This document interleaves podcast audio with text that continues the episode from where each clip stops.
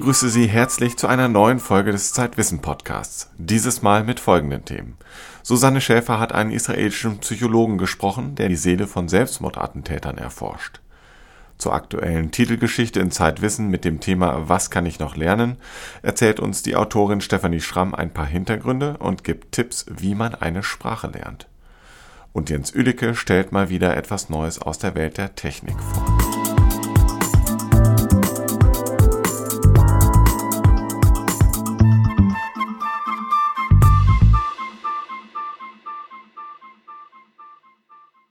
Was treibt junge Menschen an, ihr eigenes Leben zu opfern, um andere zu töten? Diese Frage beschäftigt den Psychologieprofessor Ariel Merari von der Universität Tel Aviv seit nunmehr 30 Jahren. Er und seine Mitarbeiter haben palästinensische Selbstmordattentäter, deren Bomben nicht zündeten, und ihre Hintermänner getroffen. Susanne Schäfer hat mit dem Professor gesprochen.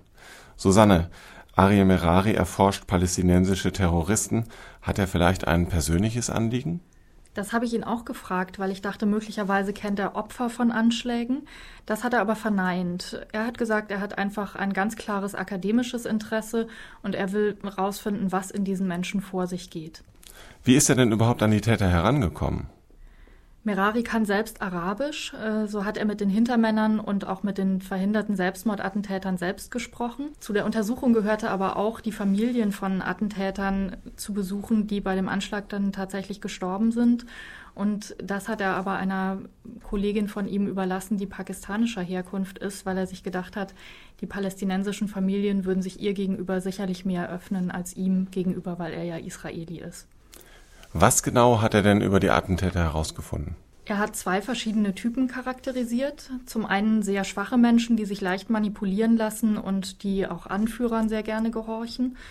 Und zum anderen sehr impulsive Typen, die sich sogar freiwillig für die Anschläge oft gemeldet haben. Aber egal, was für ein Typ man ist, man fragt sich ja, haben die Attentäter überhaupt gar keine Angst vor dem Tod? Merari sagt, die kommen in so einen, oder viele von ihnen kommen in einen besonderen Zustand, in der sie quasi von der Welt völlig losgelöst sind. Einer hat zum Beispiel auf dem Weg zum Attentat ähm, über Kopfhörer Koranverse sich angehört und sich damit wirklich in einen Zustand gebracht, der vielleicht einem Tunnel ähnelt. These uh, verses helped him detach himself from the world. Uh, Diese Verse haben ihm dabei geholfen, sich vom Alltag loszulösen. Er hat nicht mehr an seine Mission gedacht, sondern sich abgelenkt. Das Letzte, an das er sich erinnern konnte, war, wie er den Bus betreten hat. Das hat er uns später erzählt und ich glaube ihm.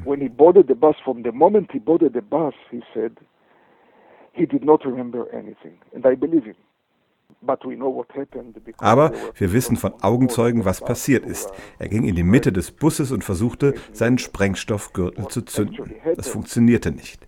Die Mitfahrer bemerkten das und stürzten sich auf ihn, schrien zum Busfahrer.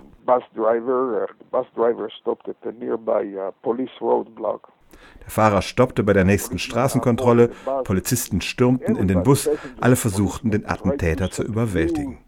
Der Attentäter schrie, biss und versuchte weiter den Sprengstoff zu zünden.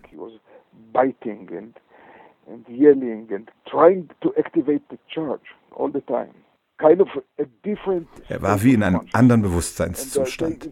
Er wurde dann natürlich überwältigt, aber das ist ein interessantes Beispiel für einen Attentäter, der die Tat nicht wirklich ausführen wollte. Er hatte Angst. Und welche Rolle spielt religiöser Fundamentalismus? Bei uns herrscht ja eigentlich der Eindruck vor, dass die Attentate allesamt religiös motiviert sind, dass die Attentäter sich vielleicht äh, den Himmel voller Jungfrauen ausmalen. Merari hat zu dieser Frage den Attentätern, die überlebt haben, einen Fragebogen gegeben und hat ihnen mehrere Antwortmöglichkeiten gegeben. Ähm, zum Beispiel auch, welche Rolle die Religion eben für sie gespielt hat und welche Rolle ähm, die Vorstellung mit den Jungfrauen zum Beispiel auch gespielt hat. Und das war aber beides nicht das wirklich Ausschlaggebende.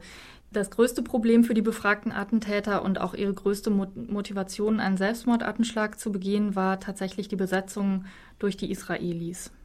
Das vollständige Interview mit Ariel Merari lesen Sie in der aktuellen Ausgabe von Zeitwissen. Ariel Merari hat auch ein Buch über seine Forschung geschrieben. Driven to Death heißt es und es ist erschienen bei Oxford University Press.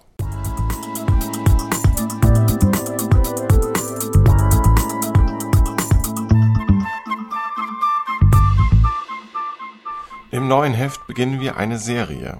Was können wir noch lernen? Was geht noch mit 30, 50 oder 70 Jahren?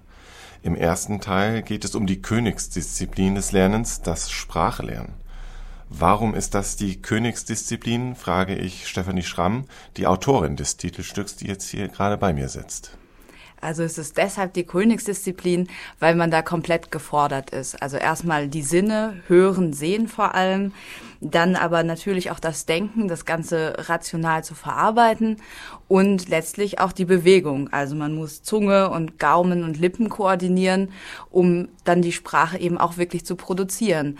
Und das Ganze findet natürlich nicht im stillen Kämmerlein statt, sondern zusammen mit anderen. Das heißt, man muss die auch wiederum verstehen, verstehen, was die wollen um halt sich wirklich verständigen zu können, weil das ist ja letztlich das Ziel.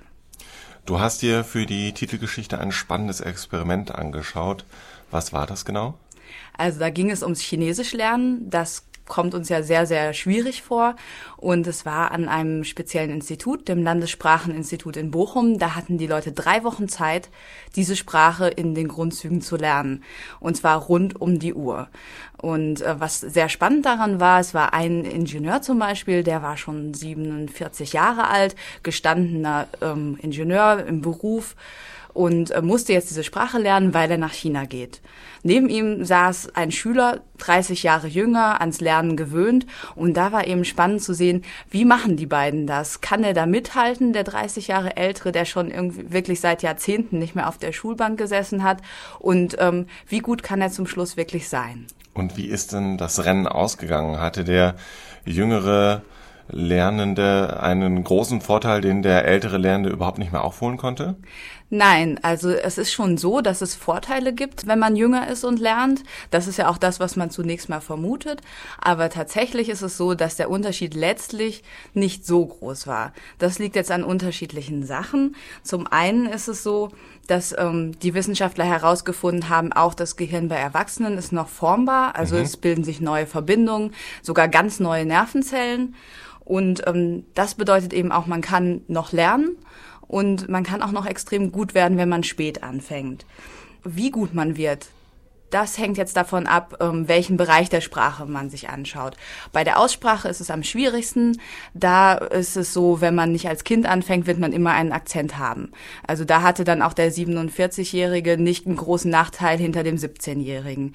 Bei der Grammatik ist das schon ein bisschen anders.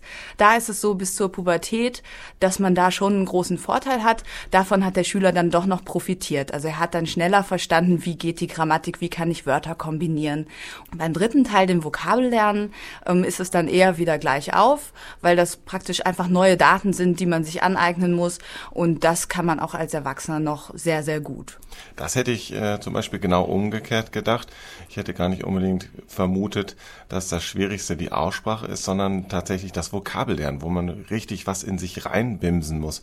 Ich hätte gedacht, dass Kinder, dass es Kindern viel, viel leichter fällt als Erwachsenen oder zumindest auch jungen Menschen viel, viel leichter fällt als Älteren. Also es ist so, dass Kinder das nebenbei lernen und dass Erwachsene sich richtig anstrengen müssen. Das stimmt schon. Weil ähm, Kinder lernen implizit, sie merken das gar nicht, wie sie lernen. Und bei Erwachsenen ist es so, dass sie schon deutliche Erklärungen brauchen, vor allem bei der Grammatik, und dass sie Vokabeln wirklich einfach lernen müssen. Da führt kein Weg dran vorbei. Also wir können ihnen jetzt keine Hoffnung machen, dass es das mühelose Lernen gibt. Auf der anderen Seite ist es so, dass zum Beispiel bei der Aussprache ist es das Problem, dass ähm, ab einem bestimmten Alter, das ist schon ab ungefähr einem Lebensjahr, mhm. dass man viele Unterschiede gar nicht mehr hört und die deshalb auch nicht mehr lernen kann. Einfach weil man sie nicht wahrnimmt, kann man es auch nicht nachmachen. Das ist dann unter Erwachsenen, ob sie jetzt 20 äh, Jahre auseinander sind oder nicht, relativ egal. Gibt es denn eigentlich die richtige Strategie, eine Sprache zu lernen oder ist das immer individuell, vielleicht auch auf das Alter abgestimmt? Also was immer wichtig ist, ist, dass man sehr viel Arbeit und Zeit hereinsteckt. Das ist zum Beispiel auch ein Vorteil, wenn es jetzt ältere Leute lernen, die einfach mehr Zeit haben. Die sind dann einfach weit im Vorteil, weil es wirklich, das sagen alle Wissenschaftler, darauf ankommt, wie viel Zeit verbringe ich damit. Und ansonsten ist das Wichtigste, dass ich weiß, warum mache ich das eigentlich? Was ist mein Ziel? Was ist meine Motivation? Wofür brauche ich das? Weil danach richtet sich ja auch, was lerne ich? Und das sagen auch wiederum die meisten Sprachforscher. Es ist wichtig, im Unterricht ähm, sich an Aufgaben zu orientieren. Also, wie gehe ich einkaufen? Wie verabrede ich mich? Äh, wie frage ich im Büro, ob jemand für mich angerufen hat? Und ähm, genau diese Dinge sind wichtig und nicht einzelne Grammatikstrukturen stur zu lernen. Du hast das ja alles eigentlich auch am äh, eigenen Leib gespürt, denn du hast vor nicht allzu langer Zeit eine Sprache lernen müssen. Welche war das? Das war auch Chinesisch, deshalb fand ich es auch sehr spannend, wie das in Bochum vonstatten ging. Das war sehr, sehr schnell. Ich habe es so gelernt mit ähm, einem im Einzelunterricht mit einem Lehrer für acht Wochen. Und ähm, der Hintergrund war, dass ich dann selber eben auch nach China gegangen bin für drei Monate und es vor Ort gleich ausprobieren konnte. Und das war natürlich toll, weil man erstmal ein Erfolgserlebnis hat, aber eben auch gezwungen ist, diese Sprache zu sprechen. Und das ist eben auch das Wichtige, dass man es gleich anwendet und ähm, dass man sich nicht davor drückt. Also das sagen auch die Sprachforscher, dass das Schlimmste, was man machen kann eigentlich ist, ist Angst zu haben zu sprechen. Also wichtig, außer fleißig sein, ist immer mutig sein beim Sprachenlernen und ähm, es ausprobieren. Und Stephanie Schramm verabschiedet sich jetzt nochmal auf Chinesisch bei unseren Hörern. 再见. Wenn Sie mehr dazu wissen wollen, wie man am besten eine Sprache lernt, dann schauen Sie doch mal in die aktuelle Ausgabe von Zeitwissen.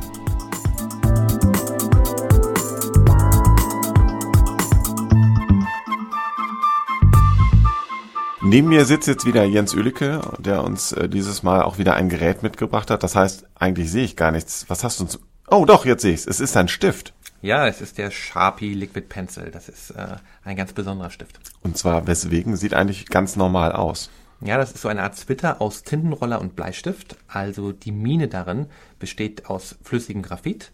Es schreibt sich aber wie mit einem Tintenroller. Flüssiges Graphit, das hört sich edel an. Aber kann es denn noch ein bisschen mehr als nur edel zu sein?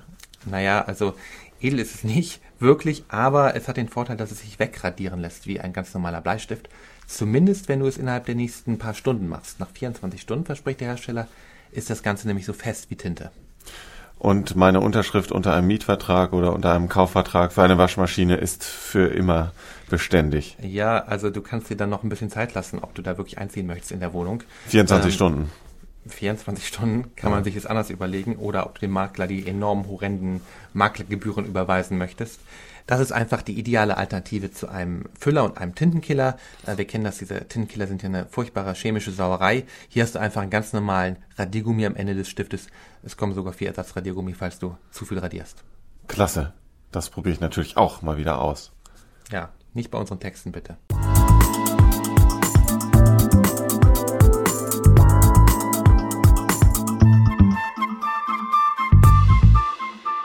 Das war's mal wieder mit unserem Podcast. Wenn Sie mehr erfahren möchten, dann schauen Sie doch mal in die aktuelle Ausgabe von Zeitwissen mit dem Titelthema Was kann ich noch lernen? Oder besuchen Sie uns im Internet auf Zeit Online oder auf unserer Facebook-Seite.